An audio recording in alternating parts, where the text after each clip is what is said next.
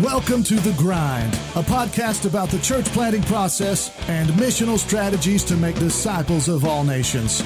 Coming to you from the offices of the Arkansas Baptist State Convention in Little Rock, Arkansas. Now, here are your hosts, Dave McClung and Chad Grigsby. Well, welcome back, ladies and gentlemen, to the, I believe, the 20th episode of The Grind. This is kind of our first uh, momentous podcast. And who do we have on the podcast with us today? Well, we have, as always, Dave McClung, myself, and the illustrious, the magnanimous, the overly cheerful and exuberant Chad Nick Grigsby. Burt. Oh, yes. Sorry, I well, Nick is here Nick. too. I was waiting for your usual droll and humdrum kind Not of. today, Dave. Not I am here and I am happy to be here. You are loud, proud. You are a woman. Hear you roar, huh? Get get used to it. Hey, this is a this is a new and improved Chad Grigsby here. Uh, you know, stepping up his game. Episode 20. It's time to get Hey, with it, right? you, you got to bring it when it's episode twenty. There may not That's be an episode twenty-one, so you got to bring it on episode twenty. you, you never know when it's your last episode. That's right. Listeners out there, we are always just uh, uh, one step away from being removed from having the ability to do this podcast. So uh, thank you guys for hanging with us for 20 episodes. That's kind of cool. And so uh, we have a special uh, kind of episode today. We have our very first return guest. So not only is this the 20th episode, but it is the first with a return guest. And so we welcome Mark Cox from Columbus, Ohio. Hey guys. You know, kind of lick your lips before you, you know, kind of have to speak No there. more return guests ever. This is horrible. I, I do have to say, your head is really big on that video screen. And uh, I mean, it's big normally, but on the video screen, it's quite large. You have expanded your melon. Maybe you, you cut your hair, and that's what it is. That's part of it. That's part of it. Yeah. So looking nice though with your big head. We love you. oh goodness! No, we're excited to have Mark with us. Uh, and if uh, you guys will remember back to was was like episode six or seven. Uh, back in September, uh, we had Mark on, and they were planting Access Church in Columbus and had shut it down for a season, and they have now since relaunched Access Church as of this past Sunday, which by the time you hear this will be a couple of Sundays removed. So that was would be Easter Sunday, and so uh, so we're following up with Mark and wanted to do a kind of a catch up with him uh, after they kind of relaunched on Easter Sunday of 2017. And so welcome Mark Cox. Thank, you, for being here. Good to be here. This is going to be a horrible episode. I can just tell already. With your big head. Glad you're here with your big head. so, uh, hey, as long as Christy Cox loves you, that's all that matters, isn't it? She thinks my head is sexy. Uh, I was about to sing a song right there, but I, I, I shouldn't sing that song. So, uh, anyway. All right. So, Mark, give us a recap since last we talked and uh, kind of talk about you know what your time's been like since you guys decided to shut down access and uh, you know kind of building up and leading up to the relaunch as we like to call it yeah, it's um it's been it's been a ride for sure. We I think we uh, did the interview in the fall, early fall, and so uh, at that point in the game, um, we had had our last service May fifteenth. Started uh, the church playing res- residency with Covenant Church on July fifth, and um, and one of the things that that was cool about doing that residency was um, there was just a small season there where the whole goal was just to relax, just to rest. I mean, and not that I wasn't working or anything, but but it was it was kind of low key, kind of getting to know people, and and um, there weren't really tasks as much as it was just kind of get filled up. And so um, the last time that that we talked, that was the stage I was in. Um, now it pretty quickly ramped up to um, I took positions like uh, outreach team director um, for their church for that season. Um, I ran um, the, some of the different projects where we would partner with our local kind of like food pantries and uh, pregnancy clinics and things like that, um, and uh, stock shelves and things like that. I, I was able to um, have some informational meetings at their office to to talk about it. I mean, if you can imagine what it would what it would be like is you step back uh, from having uh, weekly services, and then your pastor goes in front of your church and says, uh, Mark is going to be asking some people if they would be interested in moving to Dublin and being a part of this church plant. Um, and he'll be talking to you if he feels called to. And so every conversation for the next several months, people were kind of like on thin ice around me, or they, you know, they didn't know if they were going to ask for I, I couldn't ask somebody for coffee without them being like, um, uh, are you? Are, am I going to have to quit my uh, put my house house up for sale? Um, so anyway, all that was fun, and uh, and, and so push all the way to now. We did just have our launch, um, and uh, and it was a it was a really really good weekend. Um, uh, I I don't know. Tell me how much you guys want to know. Do you guys want to know more about the launch? Do you guys want to know more about like the residency, or what are you thinking? Because I, I just started talking and I think I forgot your question. Yeah, that that that was very apparent, and uh, thank you for rambling. and so uh, the answer to your question is yes. And so okay, so you had so that was almost what almost nine months then I guess. Uh, yeah, yeah, right at nine months when you started the residency. So talk about uh, you talked about kind of some of the projects you took on uh, at the church where you were doing the residency uh, with Covenant Church. You know, kind of talk about some of the things that you worked on, you know, in the residency, gearing up toward a relaunch. Uh, obviously, recruiting people, and everybody hated to see you coming because they were scared you were asking to move. But yeah, yeah. you know, some of the things you guys worked on that maybe helped you in in your relaunch, uh, sure. preparing for that. one of the things that was that was really great was every Monday afternoon, Pastor Travis and I would spend uh, about an hour and a half together, essentially doing a whiteboard session where we would um, scale all the way back, tear the whole thing down, and, and start from ground zero. Um, what is important about a church? What's important about how to start? What's important about who's on the team? What's important about what you do in the community and and what community you're in? I mean, there was there were no assumptions um, that we would have to go back to Dublin. There was a point where we were having conversations because I mean, if you, I mean, gosh, think about it. Everything that could go wrong with a church plant could be any kind of different source. Like, yeah. so maybe you've got the wrong planter. Maybe you've got the wrong team. Maybe you've got the wrong methods. Maybe you've got the wrong city.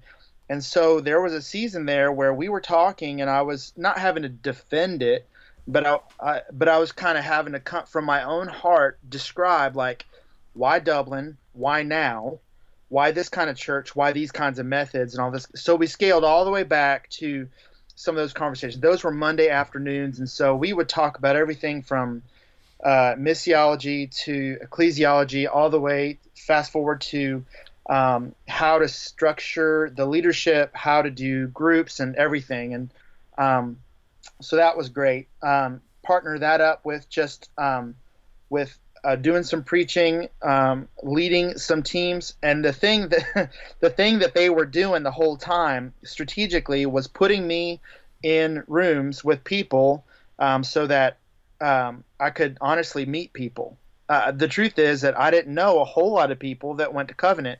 Um, I knew some of the people that were in the offices, interns, staff, things like that. But for the most part, um, all these people that we are going to be asking to come along with us were cold calls because, you know, we were meeting people left and right. Um, and so when I led, like for instance, when I led the the outreach team, um, I would have several meetings, and it was just up to me to to to lead this team to make it happen and uh, you know a couple of those people on that outreach team would would end up getting asked for me to, to join the church and, and one of them uh, her name's brittany is, is a part of our church now she's in the process of moving and, and literally changed everything about her life, um, job, home, Wow. everything, and and has fully embraced kind of what I guess you would call being a missionary.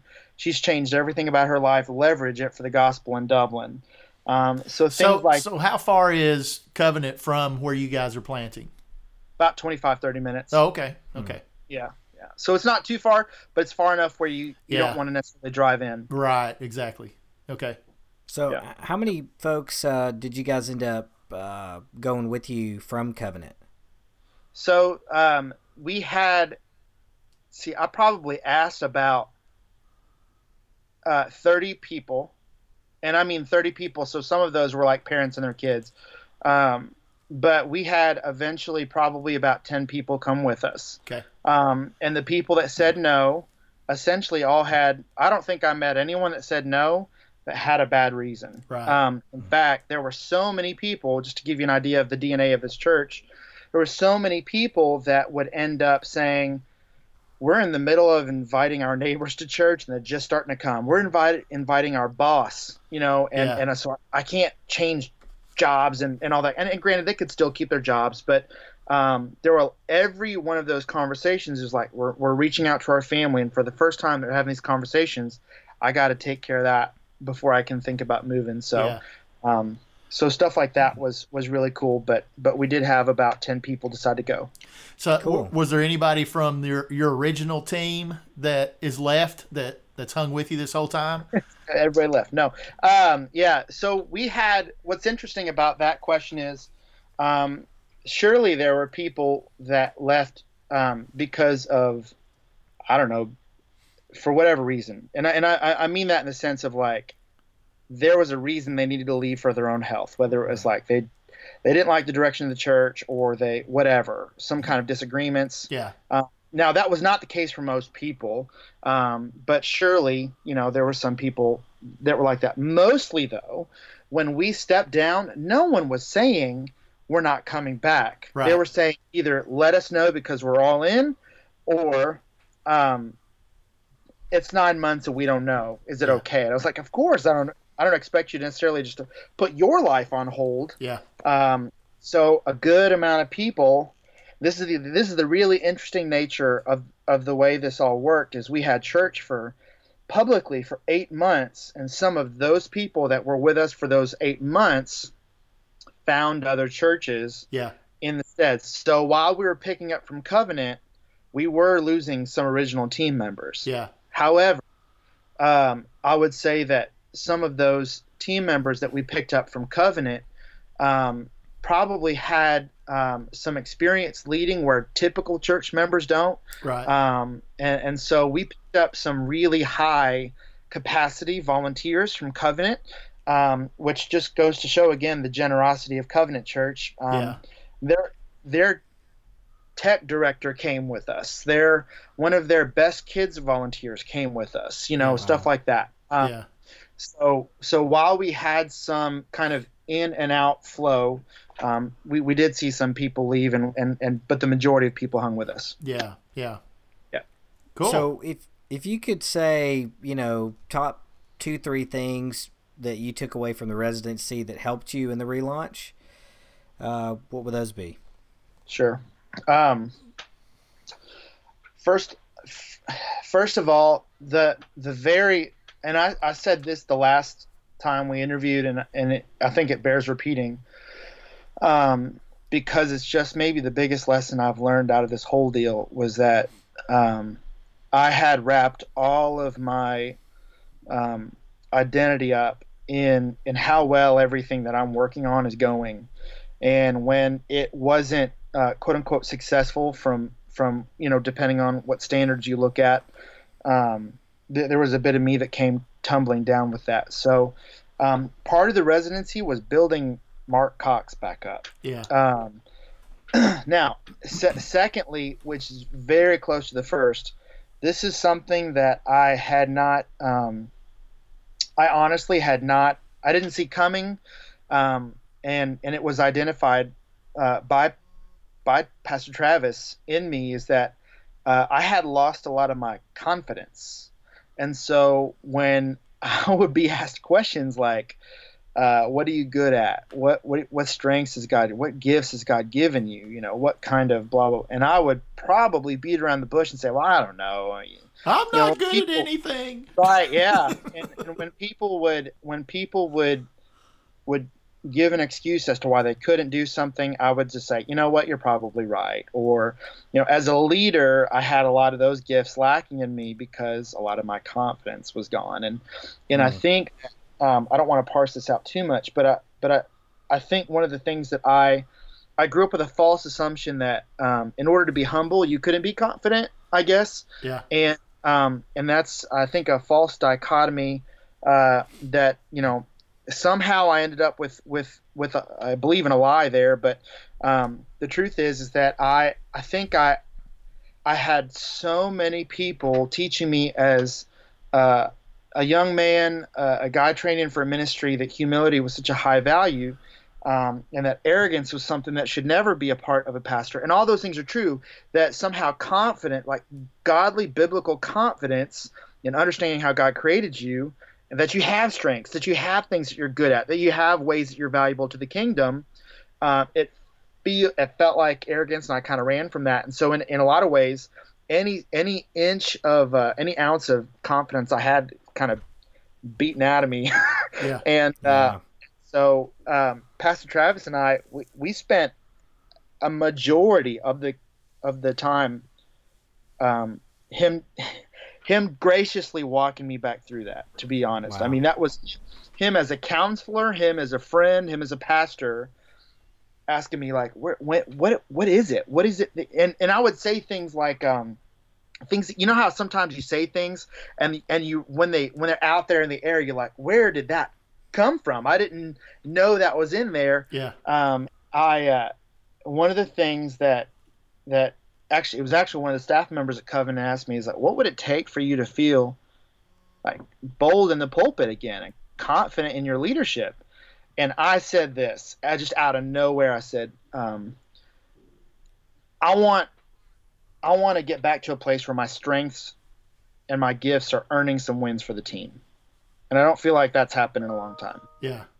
And um, and so out of nowhere, that you know, out of the heart, the mouth speaks, I guess yeah. Uh, I kind of realized that maybe maybe what I'd start to believe about myself is that I, I, I truly was worthless, that I truly wasn't gifted in any of these things. Um, so that was kind of a that was kind of a, an issue there um, that we that we work through. Um, so all of those are inside the heart of the planter. Yeah. You know uh, those those two things. Um, I think I think at the end of the day, uh, if I had to pick a third thing, I would just say that it matters how you staff. It matters how your team operates together. It matters that um, it matters that how do I say this? Um, sometimes people won't realize that it's not going well for them in church. Yeah. And they'll say things like, "Yeah, I'm good. Don't worry about me. I don't need to come into service. I'll I'm fine working in the kids ministry, working on host teams, working in the parking lot, whatever. I'm fine. Until all of a sudden it's not. Yeah. There's a and there's a an interpersonal kind of fracture, a break there, and uh, those are some of those things that you know obviously you should be paying attention to. Um, I think I, I kept my head down. Yeah. Let's just go, go, go, go, go. I mean, there's the to-do list for a church planter is a mile long. Um, and that's not even a bivocational church planter This is a guy who has all day, every day to work on it. Yeah. Uh, and so sometimes I feel like I needed to be a better leader um, of our team and giving them uh, maybe a voice that they don't realize they need to have. That's a really muddy way of explaining it. But I, I just think the third thing that I'm, and I'm still learning, obviously, is is it matters how you lead the team. It matters how you shepherd them. It matters how they do what they do, how they're structured, and all that kind of stuff.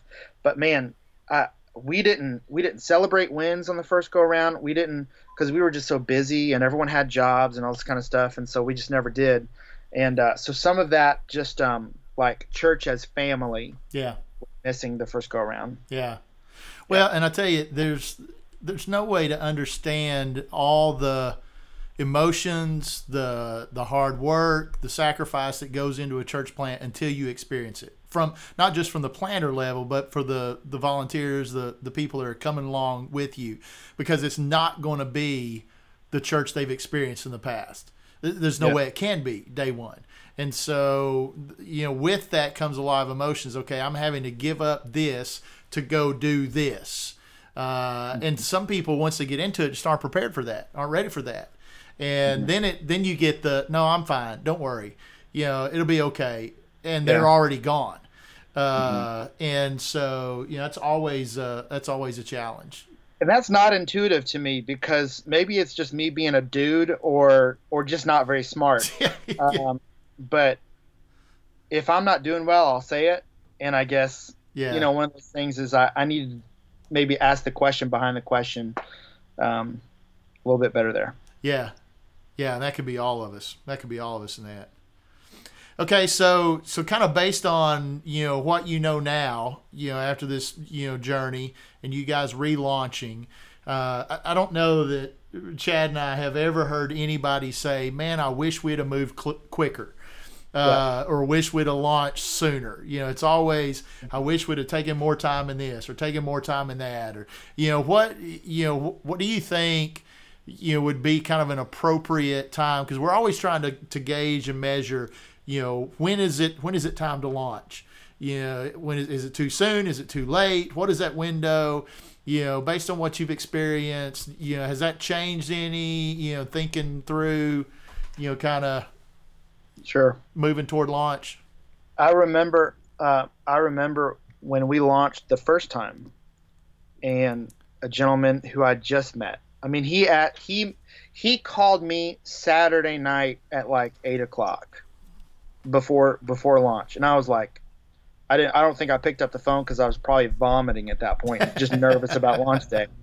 And uh, and he asked me down the about probably about a month later, do you think maybe launched prematurely because we hadn't had a worship leader? Right. Um, I said that on the last interview, um, and and I, it made me angry. Yeah. Because I thought, well, if we did, we're here and I don't know what to do about changing the past, but we're gonna we're gonna keep moving. Yeah. With or without you, you know, and I I don't think I quite said it like that as much as I did just in my head, but um, uh, the answer to that question is still a mystery to me a little bit. I know that there's um, some some benchmarks that you want to hit for sure. Um, I think one of the things, because here's the deal, I had a long on ramp.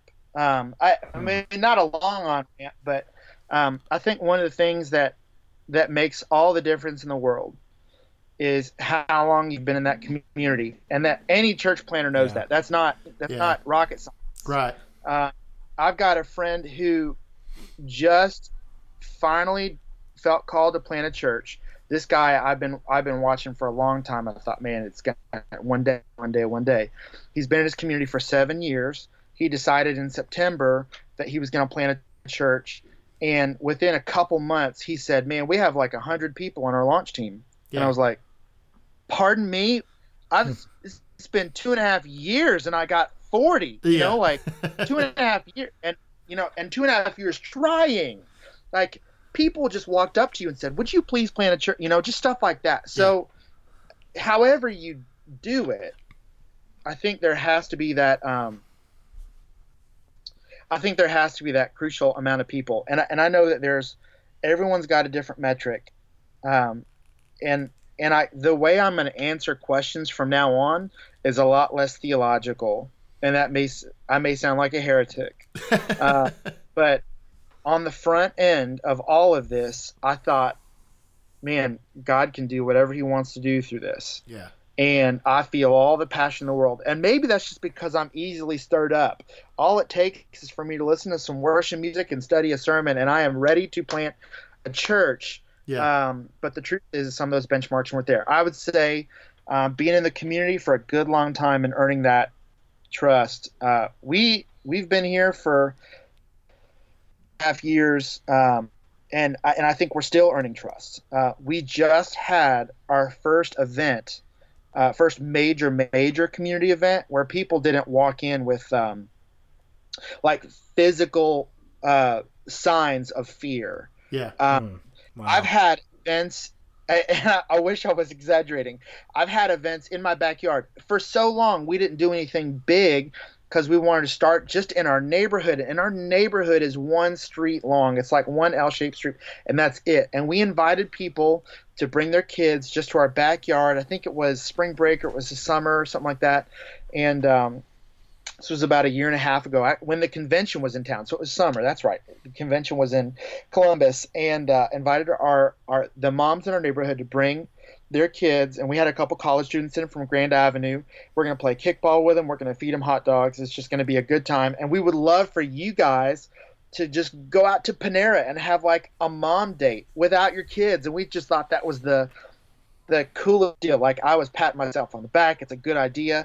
and first of all, the moms walked around, uh, and they they knew us as a family, um, but they didn't know what they were walking into. So they were slowly walking in, and I remember their eyes were wide open, uh, very clearly not sure why we invited their kids over to play in our backyard. I mean, some of these moms are like from, they're not just eight, they're not, they're on Christians, but they're Muslims, and they weren't quite sure exactly what what they were going to experience.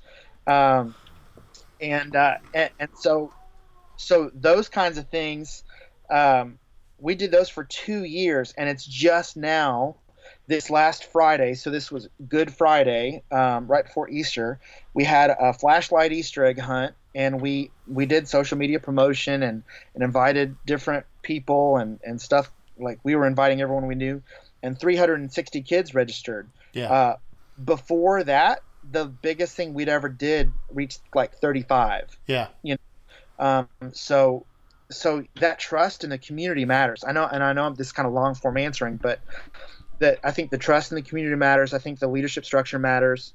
Um, I'm in a season right now where um, where I'm I'm wanting to bring the level of leadership in some of our men up um, in in establishing elders and deacons just because uh, first go around I was kind of at the top by myself up you know and there was you know, we had structure, there was team leads and all this kind of stuff, but when people had a problem, they didn't come to kind of the like the group of guys that were were helping lead. They just came to me, and everyone came to me with the issues.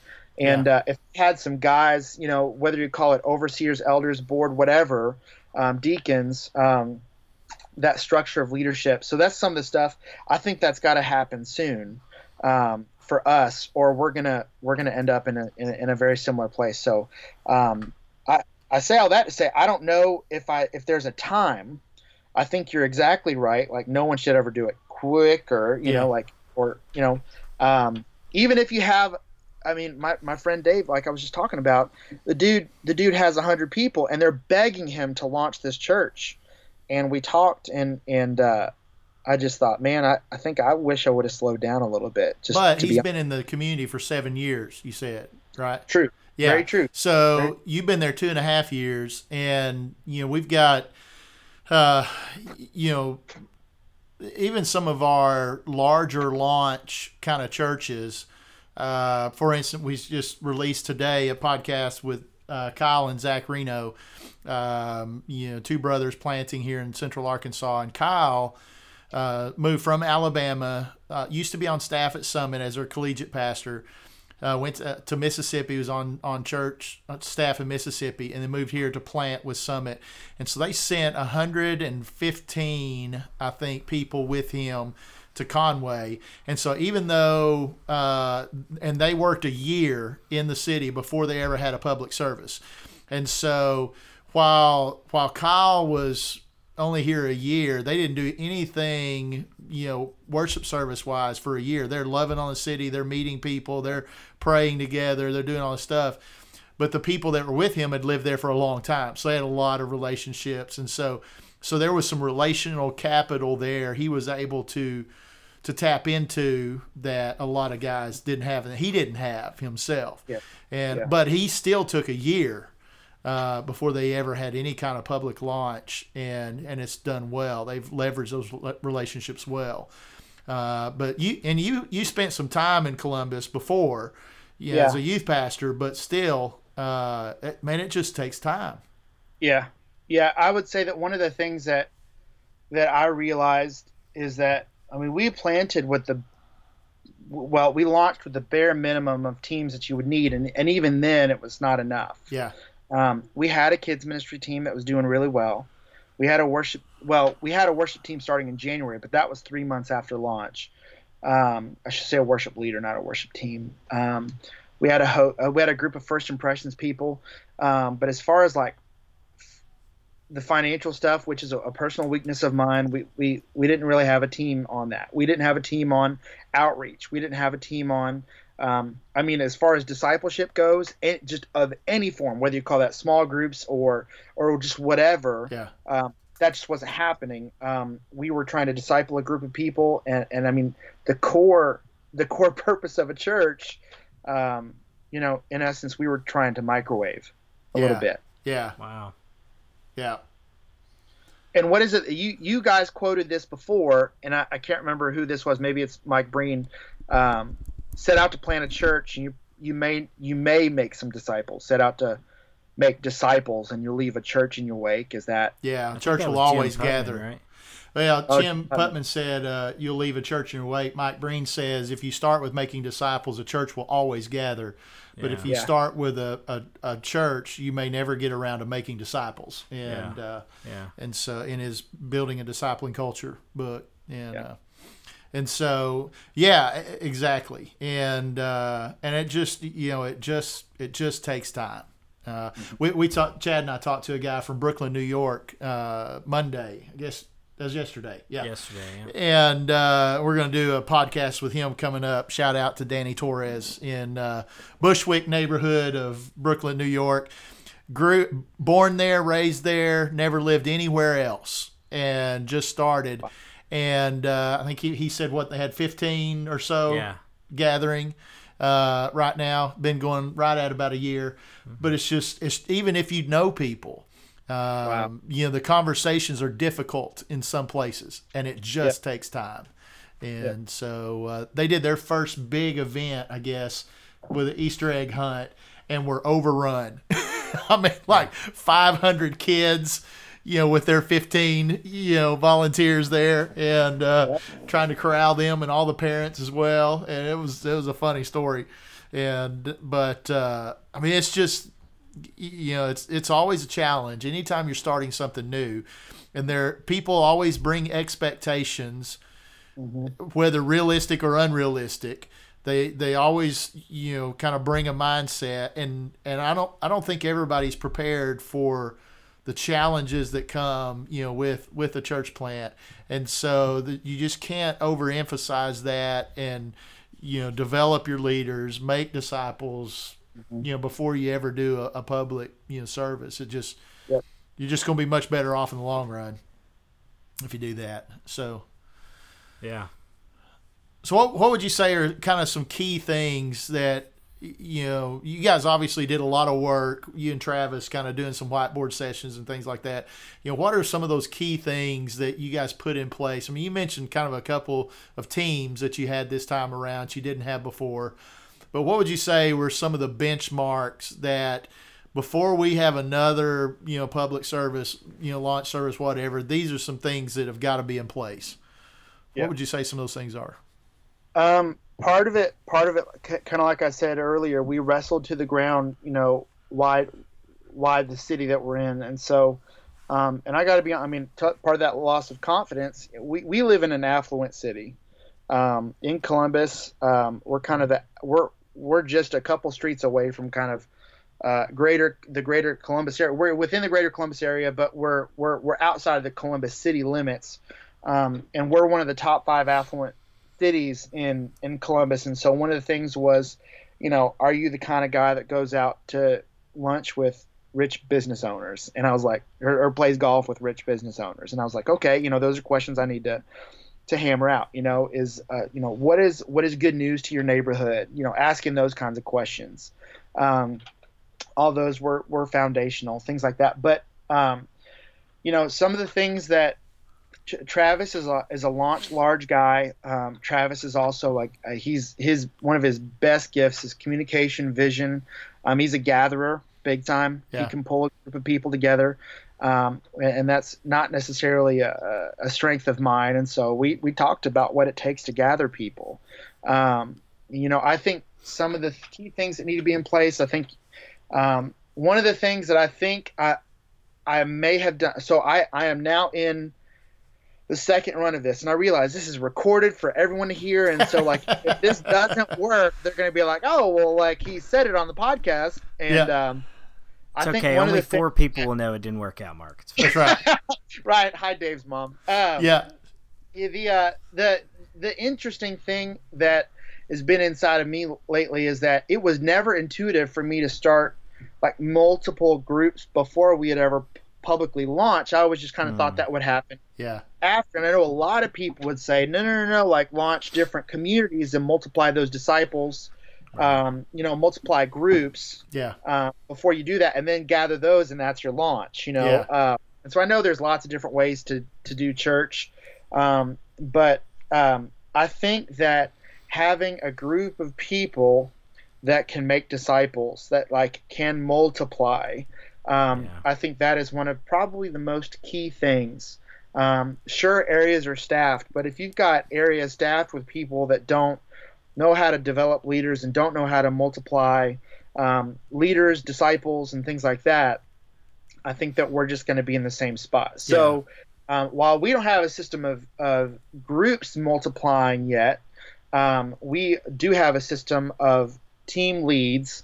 Um, and now that we're kind of out of launch season, um, the launch team kind of disbands, and we start to have leadership meetings with the people that are, are, are leading the different departments in our in our church.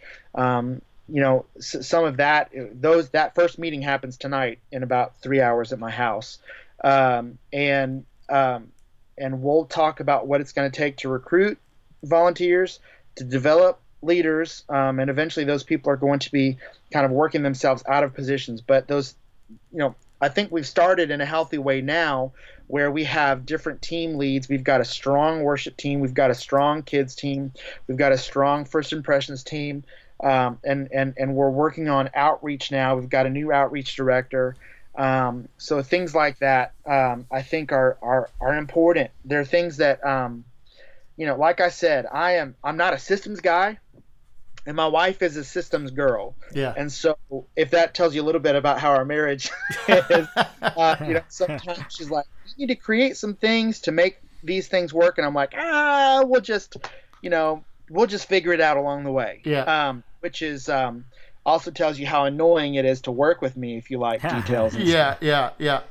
Because um, I'm a big picture guy, so so I've been stretched in a lot of ways uh, with with owning up to the fact that we need those systems um, and stuff like that. The follow up team is another one of those departments that I think is important. Um, so so those are some of those key things and i and I, you know there's so many different benchmarks that i probably am am missing a good number of them but um, that discipleship element that that multiplying leaders element is such a big deal because the truth is is that that's what the church is all about originally. That's what we're supposed to be about. So um, yeah, you know. And by the way, and, I listen to the Grind podcast because I'm still learning. So. Yeah, yeah. Well, and I tell you, we, we say it all the time um, to guys, and and I think you know with some it registers, with a lot it does not. That if um, if you don't make evangelism and making disciples a priority, mm-hmm. you are probably not going to be a strong enough speaker to attract enough people to overcome that. Yeah. Uh, you know the the Matt Chandlers, the uh, the JD Greears, the the the really charismatic communicators are few and far between. You know, a lot of guys, you know, and, and hear me, guys out there on this. A lot of you, I am no Matt Chandler. I am no JD Greear. I am not that kind of guy, and neither are you. you know, for for most most people. Now, some have that gift, and, and they'll attract some people. What they attract, you may be, you know, not what they want to attract, but they'll attract. And so, it, this this disciple making component, and we've just we've just really kind of honed in on this and focused in on this this has to be there. And you can't just give it lip service and say, yeah, we're going to make disciples, okay? How are you going to do it? What are they going to look like when when you're done? And and put it on paper. Show me. I want to see it. And uh, and it's frustrating to some guys. It, it'd be frustrating to me, but I'm telling you, if that is not in place, it's not going to work. It's Yeah. just not going to work. Yeah, I'd agree. I'd agree fully. Yeah. Yeah, Mark. Uh, thanks, man, for uh, for being on here. Num- number one, for you to have the courage, I think, to come uh, be on the last episode that you were on in that specific season of your life, and it was really hard. We asked you some very difficult questions, and you just, man, you just took it and went with it, and and so it takes wanted- a lot of courage to be on a podcast with It me does. and Chad anyway. I mean, you know, and even if things are great, you know, what are they going to ask? Those guys are idiots. This is going to be awkward. And, and we love so that. The, so we wanted to touch back base with you because uh, we we we're excited about what, what the Lord was doing in this in this season and this residency. So we're glad to know uh, how things have been going with you, and we want to ask you again. You know, one more thing you could say to to a planter out there. Uh, one one piece of advice just to kind of wrap up, and then and then maybe give us a couple things we can pray for you about. Yeah, for sure. Um, I mean, I think I think if you ask me that question, literally any at any point in my life, I'm probably going to say the same thing, which is you just got to make sure that your heart is close to the Lord. Um, there's a lot that you can handle if you're if you're gravitated into His presence, and uh, and I'm I'm first and foremost um, bad at Sabbath. Um, I'm I'm really good at waking up, being acquainted with my to-do list, and getting working on that. And um, yeah. and I, frankly, if I can just be real, I, I found myself drained today, as I was just knocking down the to-do list and feeling not fulfilled in it. And quite frankly, it's because I got moving early this morning, just completely forgetting that that I have a Lord and Savior that that would love to spend time with me. And so, um, you know, hear me clearly. I have not figured this out in such a way that I'm just a raving success. Uh, Yeah. I I've still got a lot of mistakes that way, um, and there's still things I'm working on. Um, you know, when I when I talked on the last podcast about things I need to fix, uh, those aren't all fixed yet. Yeah. Um, I'm still kind of working through some of that. So, um, at the end of the day, I, I know that there's you've got to you've got to spend that daily time with the Lord. Um, you've got a Sabbath, what is it, weekly, and you've got a, uh retreat, you know, annually. I think Rick Warren says, and and I think those matter to me the most. Um, you know, because I think, like we said last time, you, you lose your your tightness with the Lord. If you lose your family, you lose everything. And so I'm just not I'm not interested in that. Um, Yeah. So that's that's I mean, gosh, it's it's all about that. And uh, and I think part of if I can just answer my own question from earlier, um, gosh, I think maybe some of my confidence was gone because I'm I'm anchored to my own ability to win. Yeah. You know, Mm. Yeah. and uh, not and not so so when I get up on Sunday I am like preaching a powerful m- lesson it's only because it's an overflow of the relationship that I have with the Lord it's only because when I had some personal time with him and I discovered some new things about scripture I mean that's when I come alive um, and so when you try to manufacture that because you didn't have that time Yeah. uh, you know I think that's where you get to a place like I was at um, as word. far as prayer requests uh, or just things that I'm asking for. Um, so so to give everyone a quick update, we launched. Um, so we had Friday night. We had this flashlight Easter egg hunt, and it did it did really well. Like super excited about it. Probably about 750 people were out there. 360 kids registered. It was Wow. exciting. Uh, it went well. Um, it's the by far the biggest event we've ever run in, in our history of a church. Um, we got nothing but positive comments, unless people are lying to me. They said it was well run, it was organized, and they hope we're back next year. Um, and so um, we're in the middle of trying to like follow up with some of those people. Um, that went well. Sunday morning we relaunched. We had 90. It's the most attendance we've ever had. Two people prayed to receive Christ. That was exciting. Um, and and so things are good. The volunteers are stoked. Um, you know, and so I know that it is kind of a grind. You know, you can't have Easter 52 weeks a year, and so, um, but but those things are really good. We've got a couple guys right now, um, at least two right now that feel called to plant a church, and so we are officially, I guess you could call it planting pregnant. Where we're, holding that DNA of a church planting church, and so we're officially starting a residency in in the informal sense right now. So some of these guys are are going to be leading small groups um, that are going to be launching this fall. Um, they're uh, leading ministries right now. They're you know doing all that kind of stuff. So our goal is in the next three to five years to get one of these guys launched out. Same in the same way that Covenant did, except we want this residency to start now, and so there's no like you know pulling back. Yeah. Um, like we did. We I would never suggest anyone did what I. um, Don't yeah, recommend it. Right. The overall health of the church right now is good. Um, pray for our, you know, leadership development efforts, our discipling efforts. Um, our team, our team captains meet tonight for staff meeting.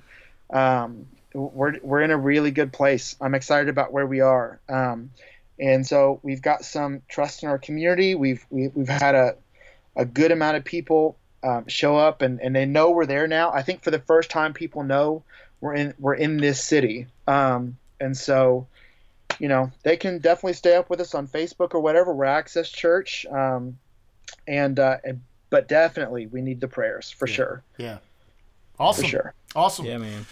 Well, man, thanks for coming back on and uh, doing a little uh, doing a little touch up uh, with you, and uh, glad things went well. And this has been a very awkward conversation if it hadn't gone well, and uh, which could have been fun too. I've been thinking about that for about six months. Yeah. yeah. so uh, if things go horribly wrong, we'll bring you back on and talk about how terrible a church planter you are, and that you should never do it again. How about that? Yep, that sounds great.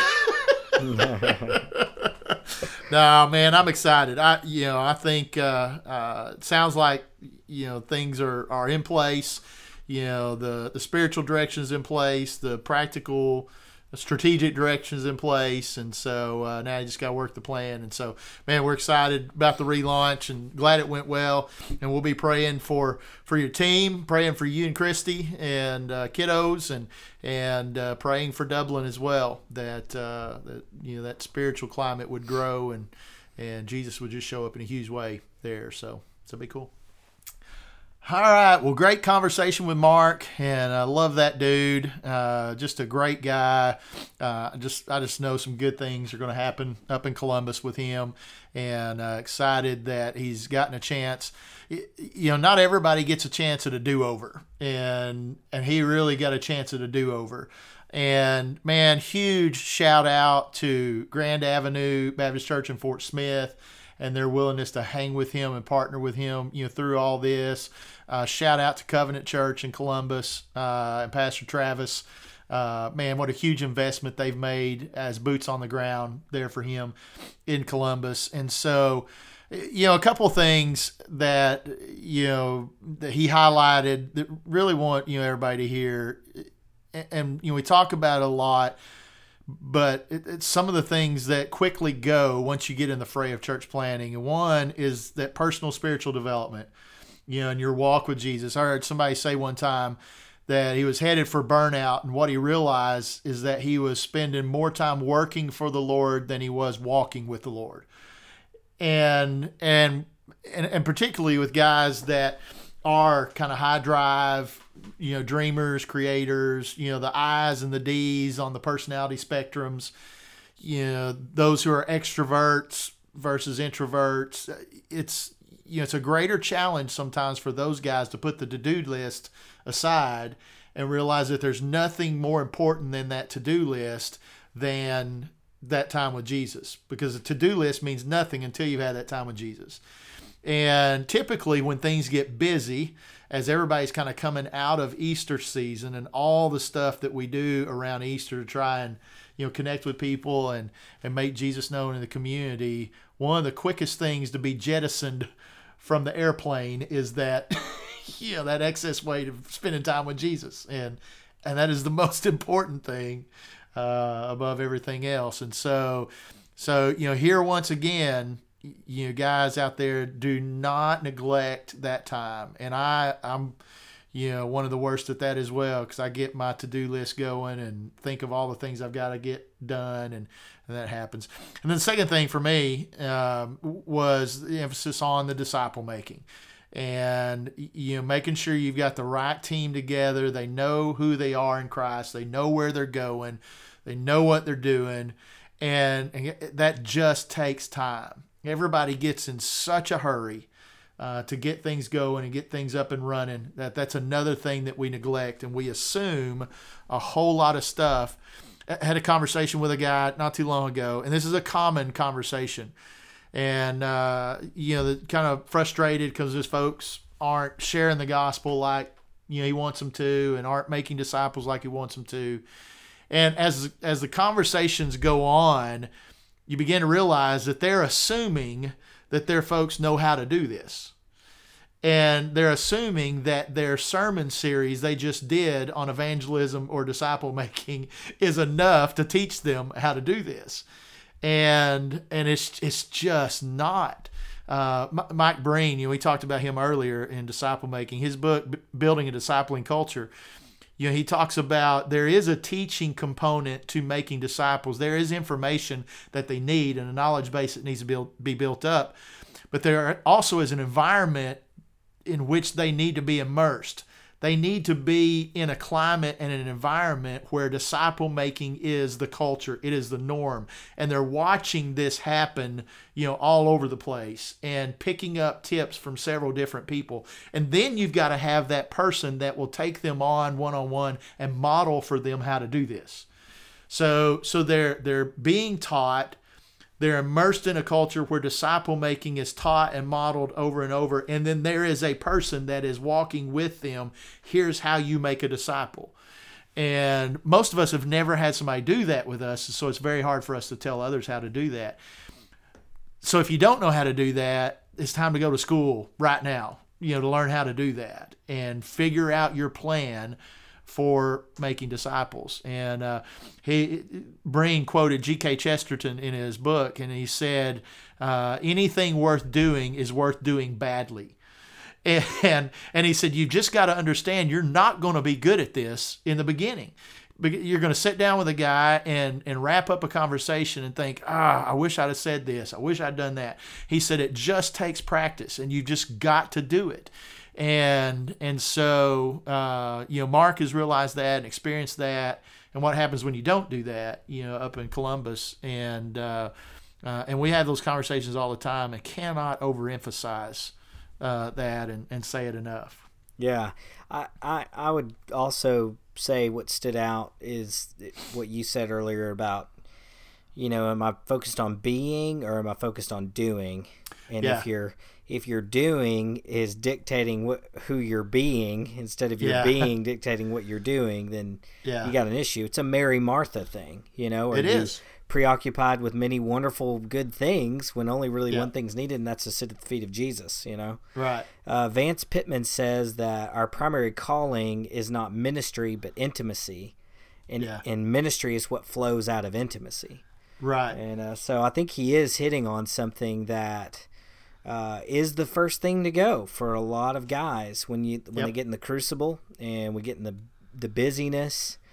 Uh, we we just think we can put you know uh, all that on autopilot and yeah, n- not good. So I, yeah, that, that stood out to me too. Um, you know, I, I I can't help but think that while he was talking that this whole identity and ministry thing yeah. I I almost think, and I think I think you've mentioned this to me before that uh, when when Dr. Tucker talks about hiring somebody at the state convention, he always looks mm-hmm. for somebody who's experienced revival and somebody who's kind of gotten their rear end kicked. Maybe yeah, is that yeah. what you said? Maybe once. Yep. Yep. And I do think that there's something to a lot of people who everything they've touched has turned to gold. Yeah. And yeah. you almost need to get your butt kicked somewhere and yeah. and and guys that don't there's this air about them that every every ministry they've ever led everything they've ever done has grown and multiplied and it's so easy to just believe your own hype, you know. And Yeah. I, I mean, I don't. I just think that's that's a very. I see that a lot. I sit across Yeah. the table from guys that, you know, they might as well say, "I don't know if you know this, but I'm kind of a big deal," you know. and uh, Yeah. So to hear hear like Mark say, you know, this process has been really difficult, but I think he's gonna benefit from this Yeah. in a way that he never would had he only had success in ministry. You know, Yeah. had he Yeah. only ever, you know, he never would have maybe known that his identity was not in a place it should have been had he never Right. gone through this. And Right. and I think about my quote unquote failed church experience and how it shaped uh, my experience at the next church I was a part of. And Yeah. you know, it just something about grounding you in your identity in Jesus in times that aren't awesome. Yeah. Uh, w- Man, we all need that in ministry. Yeah. And if Yeah. you if you've never had that, I guess that's a blessing in some ways, but you got to find that grounding some other way then because Right. it's just so easy to think that every idea you've ever had is a good one. I don't know. Yeah. You know what I'm saying? Well, and and there are some guys I think that have you know experienced that that constant upward trajectory. That doesn't mean they haven't done things that didn't work, and they've they've structured uh, or open themselves up to good, healthy criticism. You know, along the way from people. They have somebody. Right. I, it's a guy. Uh, you know, and I may have mentioned this guy on the podcast before. Uh, it was a guy named Carson Pue who wrote a book called Mentoring Leaders. And he, he made a statement. He said one of the reasons that so many high profile leaders fall is because they've moved beyond a place where they have any accountability. Yeah. There, there's nobody that will look them in the eye and say, you can't do that. Yeah. And I think the guys that you know, have been able to maintain that upward trajectory and, and that constant growth have figured out a way to give at least somebody access to them and, and an and an open you know a, a blank checkbook to say anything to them that they need to say Right. And to have a friend like you know and, and i think mark experienced some of that with travis in that residency where they're doing kind of these whiteboard sessions sessions and he's asking them the hard questions. You know okay wh- you know why are you doing this? You know you know what is it going to take to get your confidence back you know your communication style? Um, you know how, how are you going to gather people uh, you know just some of those questions that you know we, we kind of think you know we'll figure out along the way but there's not really a plan there you know to do it. And so to have somebody in our lives to ask us those hard questions and, it, and i don't care who you are those hard questions are never easy and never comfortable.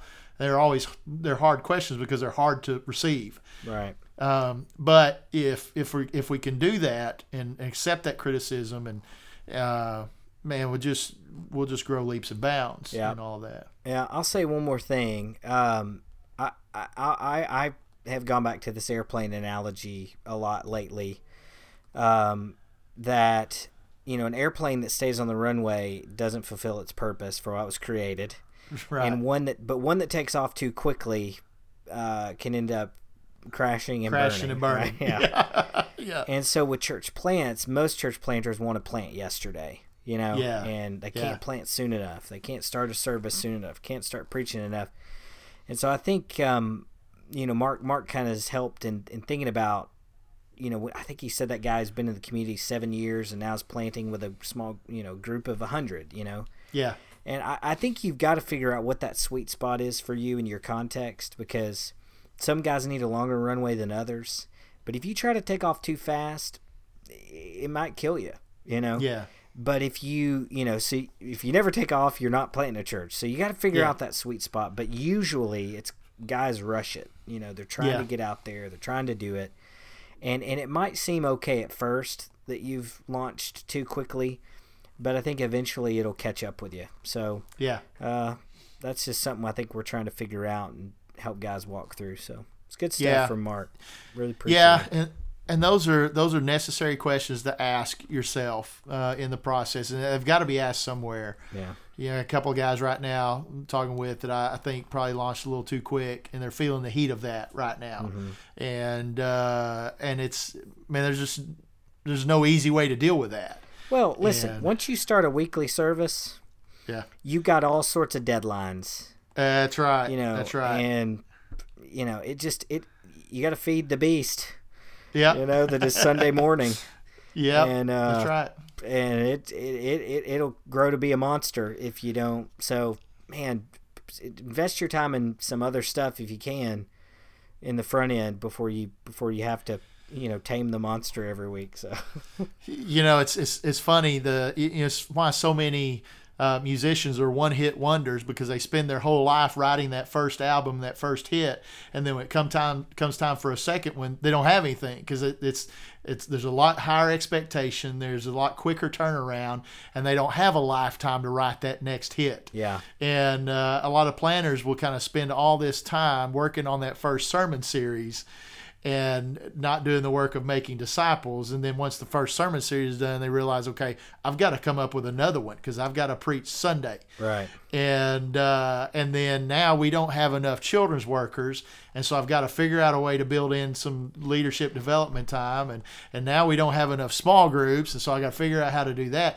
And all of a sudden, you just get swarmed by all this stuff that uh, uh, you know we weren't prepared for, and man, it just it, it'll get you. It'll get you. So, all right. Well, great time with with Mark. We're gonna kick it over now to story time with Uncle Neil. It's story time with Uncle Neil. Today's story comes from Rooted Church in Johnson, Arkansas, and First Baptist Church in Beebe. There's an old phrase that says teamwork makes the dream work, and this is especially true in church planting between an established church and a new church plant. Recently, Pastor Bob Hall released about 12 people from First Baptist to serve a church in Johnson, Arkansas named Rooted Church. Pastor Ryan Worley and the folks at Rooted Church had expressed a need for repairs to their church building. Over a two day period, First Baptist Church of Beebe had repaired steps to the church and remodeled kids' rooms, including sheetrock and cleanup. That's just one example of the power of partnership. Again, teamwork makes the dream work. We want to hear your story. Email us at thegrind at absc.org. Another great story from Neil. Uh, love these Arkansas church planting stories. Just another way to kind of catch up with some of the things God's doing here in our state and uh, way for for folks to pray uh, people to pray for context to pray for communities to pray for. So keep that in mind as we kind of share these stories. We're going to jump into our bookshelf now and so chad why don't you kick us off? What do you got for us uh, this episode? Well i think based on kind of what mark was uh, was talking about and, and kind of what you said in the follow-up is uh, how important it is to have a team and have people around you, have the right people around you, where you're not just the man that everybody's coming to about everything. So it brings me back to uh, the Permanent Revolution uh, by Tim Catchim and Alan Hirsch, and I, I come uh-huh. back to this because Alan Hirsch is about to come out with a new book uh, called yep. 5Q about uh, APEST, and so. Yep. Um, so, apostle, prophet, evangelist, shepherd, teacher. I think it's a game changer for leading a team in church planting and it's the part of the toxicity of, of the church culture that we have uh, because we don't see APEST uh, in, in, motion and in action. And uh, so I, I, recommend that for, for guys that are looking at building a team and uh, and how they're going to place uh, people around them that aren't in their gift gift mix and aren't in their their sweet spot. Uh, and then I'm looking forward to, to seeing what the, the new book by Hirsch is going to be like. Yeah, that is a dense read. It's not. It a, is dense. Uh, yeah, that's not bathroom reading. Uh, there, it, it, it merits time spent plowing through what they're saying. And uh, man, those guys are so smart. And I, am really looking forward to the five Q book as well because it's supposed to be a more kind of practical uh, outworking of what this looks like in, in a local church my, expression. My only question is, what does Q stand for? I'm not sure. I, I don't think I don't it says. Yet. I've looked all over the website and all over. I can't. It's you know, it's a cool name, but we're going no exponential here coming soon, so we'll get a chance to see Alan and talk yeah. to him, and uh, so we'll ask him what does the Q stand for, Alan? Yeah. What's it mean? So uh, yeah, yeah. So all right, yeah, I'm looking forward to that one as well. Permanent Revolution is fantastic, awesome, awesome stuff and uh, Chad's definitely right. Yeah, if you're if you're interested in the whole APEST thing, I would start with Shaping of Things to Come. And Alan and Michael Frost kind of deal with a chapter on that.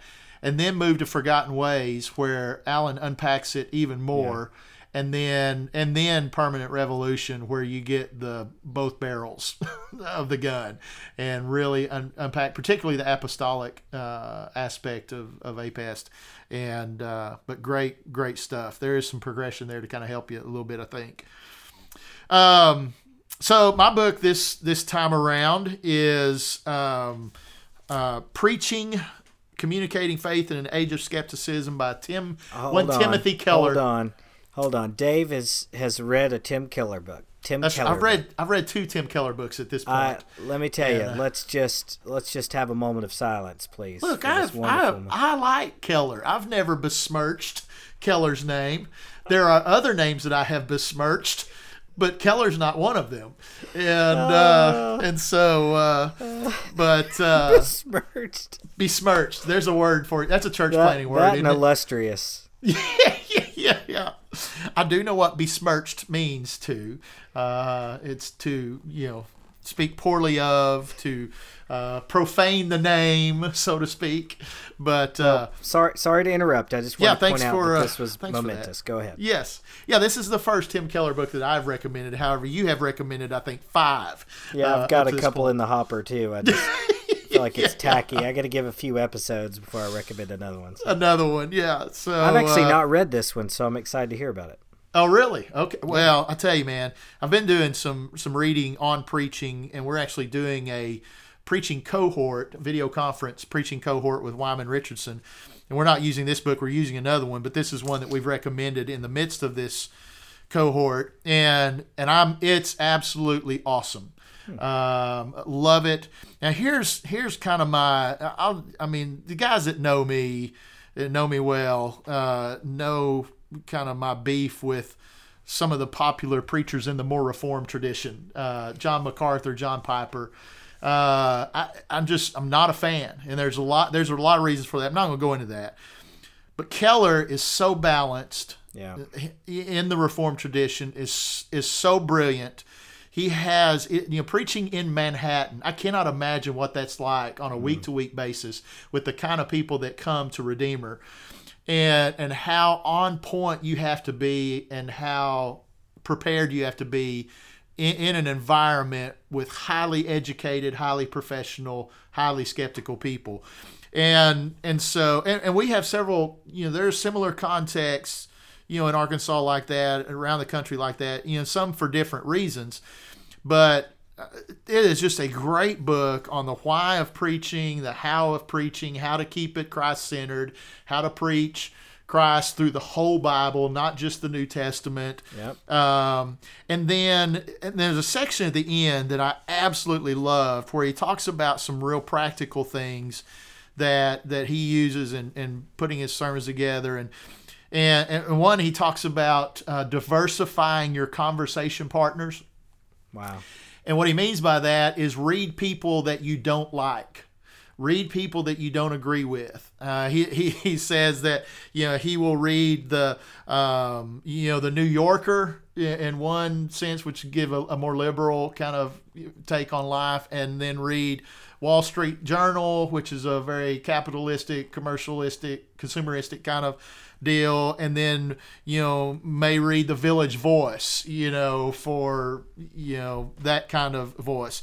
And so you know read broadly interact with people of different philosophies and approaches to life and he says because the gospel has something to say to everybody yeah but the only way we know how to contextualize that the gospel is if we're reading broadly and understanding, you know, kind of the world in which we live. I, I love that section, and that, and that was one of the things I always appreciate about the education I got from Williams Baptist College and Southwestern Seminary.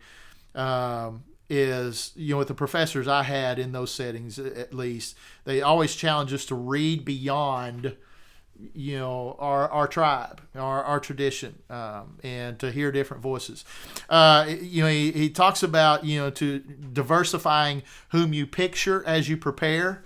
Um, you know not everybody that, that comes to your church is coming from the same place. So how are you you know uh, dad uh, when he was in seminary there's african american preacher that they taught preaching there and he met with he and a group of guys met with on a weekly basis and he used illustration one time. He said, he said, every time I get up to preach, he said, I've got to understand that on the row where my family sits, he said there is a, uh, guy with a PhD and something. I can't remember what it was.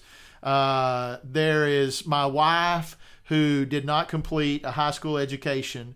And he said, then there are my kids sitting next to her. And he said, I need to have something for everybody in the midst of that. And and he said, for instance, he said, all those people come to my my house for for Sunday dinner. Uh, he said, my wife is going to prepare a lot of things. You know, she'll you know maybe cook you know steak for us, a casserole for somebody else, and macaroni and cheese for my kids. you know, and everybody gets something. And then so he said, the more you know your audience and know who you're preaching to, the better you can communicate and prepare. And Keller's saying very similar things with this. Uh, weaving application throughout the sermon. Uh, he takes issue with guys that do not provide any what now answers. Um, and uh, which I, I absolutely love. Now, that doesn't mean you water down the gospel and just give a bunch of how to lists. He doesn't ever do that. But but people need to walk away with a couple of things to do with what they just heard. Yeah, you got to give help? the so what, right? Yeah, I mean, you know, man, that's a great sermon. Now, what do I do with it? You yeah. Know, how do I unpack yeah. this? And, and, you don't want to take the role of the Holy Spirit and all that, but uh, to to give at least a track to run down so they can process what they just heard, right? And not assume that they have a seminary degree and are going to know how to unpack what you just gave them. Right. And uh, and so and he does that brilliantly. Um, you know, using variety in the way he preaches, how he preaches, uh, you know, balancing, you know, application, uh, how you do all that from warning and admonition to encouragement and renewal, comforting, soothing, urging, pleading. I mean, all these different things, and and then being emotionally aware. I love this section here, where he, he talks about. He said, "There's a moment in every sermon where people are particularly pliable." and you can just sense it in the church. The Spirit is moving, God is at work, and you can just sense it in the room. He says, take advantage of that moment. He said, do not let those moments pass by uh, when when God seems to be at work. And he said, he said, you're going to see it by the way people are sitting forward and listening to what's going on. You can see it in their reactions in their face. There's no fidgeting, there's no shuffling. It's still, it's quiet. People are, are, are locked in. He said he says, be aware of those moments and do not let those moments pass by. Um, so not only is he a brilliant communicator, but he, he's he's a student of his audience He's a student of other people and the way people think and process information. I, I tell you, I, I cannot recommend this book enough. If you're a preacher and wanting to improve your preaching, and, and this is a book worth pouring over. And uh, I highly recommend it. I listened to the audio, and I'm now going back through the, the written copy and kind of highlighting and making notes of some of the things that, that came out and man just just great stuff. So so there's my tim keller recommendation for amen. The, next thing you know you'll be liking soccer. Who? Soccer. Oh liking soccer. No no probably not. Who? Soccer is a soccer. mysterious Never sport to me. Who's soccer? Oh that was dumb. Okay all right so so there you go there's our recommendations for the week uh, once again, thank you guys for uh, for joining us. Um, by the time this airs, we will have come back from Exponential, and uh, we'll be uh, unpacking some of that. Hopefully, have some interviews from Exponential with some guys to share in the future. Uh, we've got uh, some cool interviews coming up with Nathan James and Grant Harrison of Epic Church in Little Rock. They're uh, uh, a little over 10 years old now, so they're kind of veterans at this. And so, mm-hmm. really wanted to kind of pick their brain and see what they've learned over 10 years of planting Epic Church in downtown Little Rock. Uh, we've also got Matt Hess from Toronto, Ontario, Canada coming up, uh, George Ross from New Orleans. And so, some fun conversations coming up uh, on church planting. So so stay tuned with us. Thanks for listening. Uh, you know, keep writing us reviews. Uh, our position on iTunes is climbing. Uh, if you Google or Google, if if you search church planting on iTunes now, we're either three or four uh, depending on what shows up that day. Uh, you used to not be able to find us by searching church planting. So, so thank you guys for the reviews. And uh, uh, we sent out a couple more books and mugs uh, this week, and uh, got a couple more to send out. And so we thank you guys so much for that. And share share with the friends. Let us know what you think. We constantly want to make this better, and I hope you're enjoying it. Hopefully, better days ahead check us out facebook twitter instagram all that stuff website itunes soundcloud google play all of that all the typical social media outlets. And uh, invite your friends. Share with your mother you know. And uh, i don't think our moms listen but you know it's mom friendly and appropriate Yeah. most of the time Most of the time. We're- We haven't gone Yeah. to explicit yet, so that's that's right that's right so uh, so anyway so thanks guys we'll see you next time on the grind keep grinding.